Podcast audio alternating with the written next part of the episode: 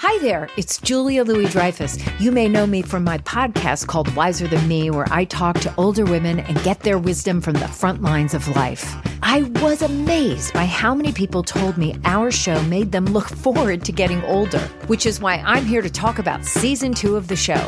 Sally Field, Billie Jean King, Beverly Johnson, Ina Garten, Bonnie Raitt, just to name a few. All hail old women. Wiser Than Me season two is out now from Lemonada Media.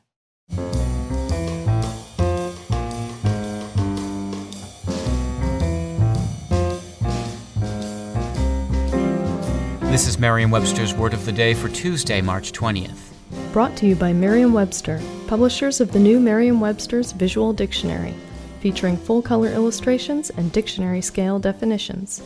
Merriam Webster's Visual Dictionary is available at your favorite bookstore. The word of the day for March 20th is perforce, spelled P E R F O R C E. Perforce is an adverb that means by force of circumstances, of necessity. Here's the word used in a sentence. The tiny vineyard produces a small amount of top quality Chardonnays that are perforce rather pricey. English speakers borrowed par force from medieval French. Par means by and is originally from the Latin word per, and the French word force has the same meaning as its English equivalent. At first, perforce meant quite literally by physical coercion. That meaning is no longer used today, but it was still prevalent in Shakespeare's lifetime. He rushed into my house and took perforce my ring away is from the Comedy of Errors. And Shakespeare also used the more modern force of circumstances sense of perforce in this sentence from Henry IV, Part 2.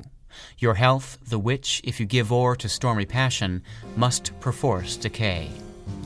With your word of the day for Tuesday, March 20th, I'm Peter Sokolowski.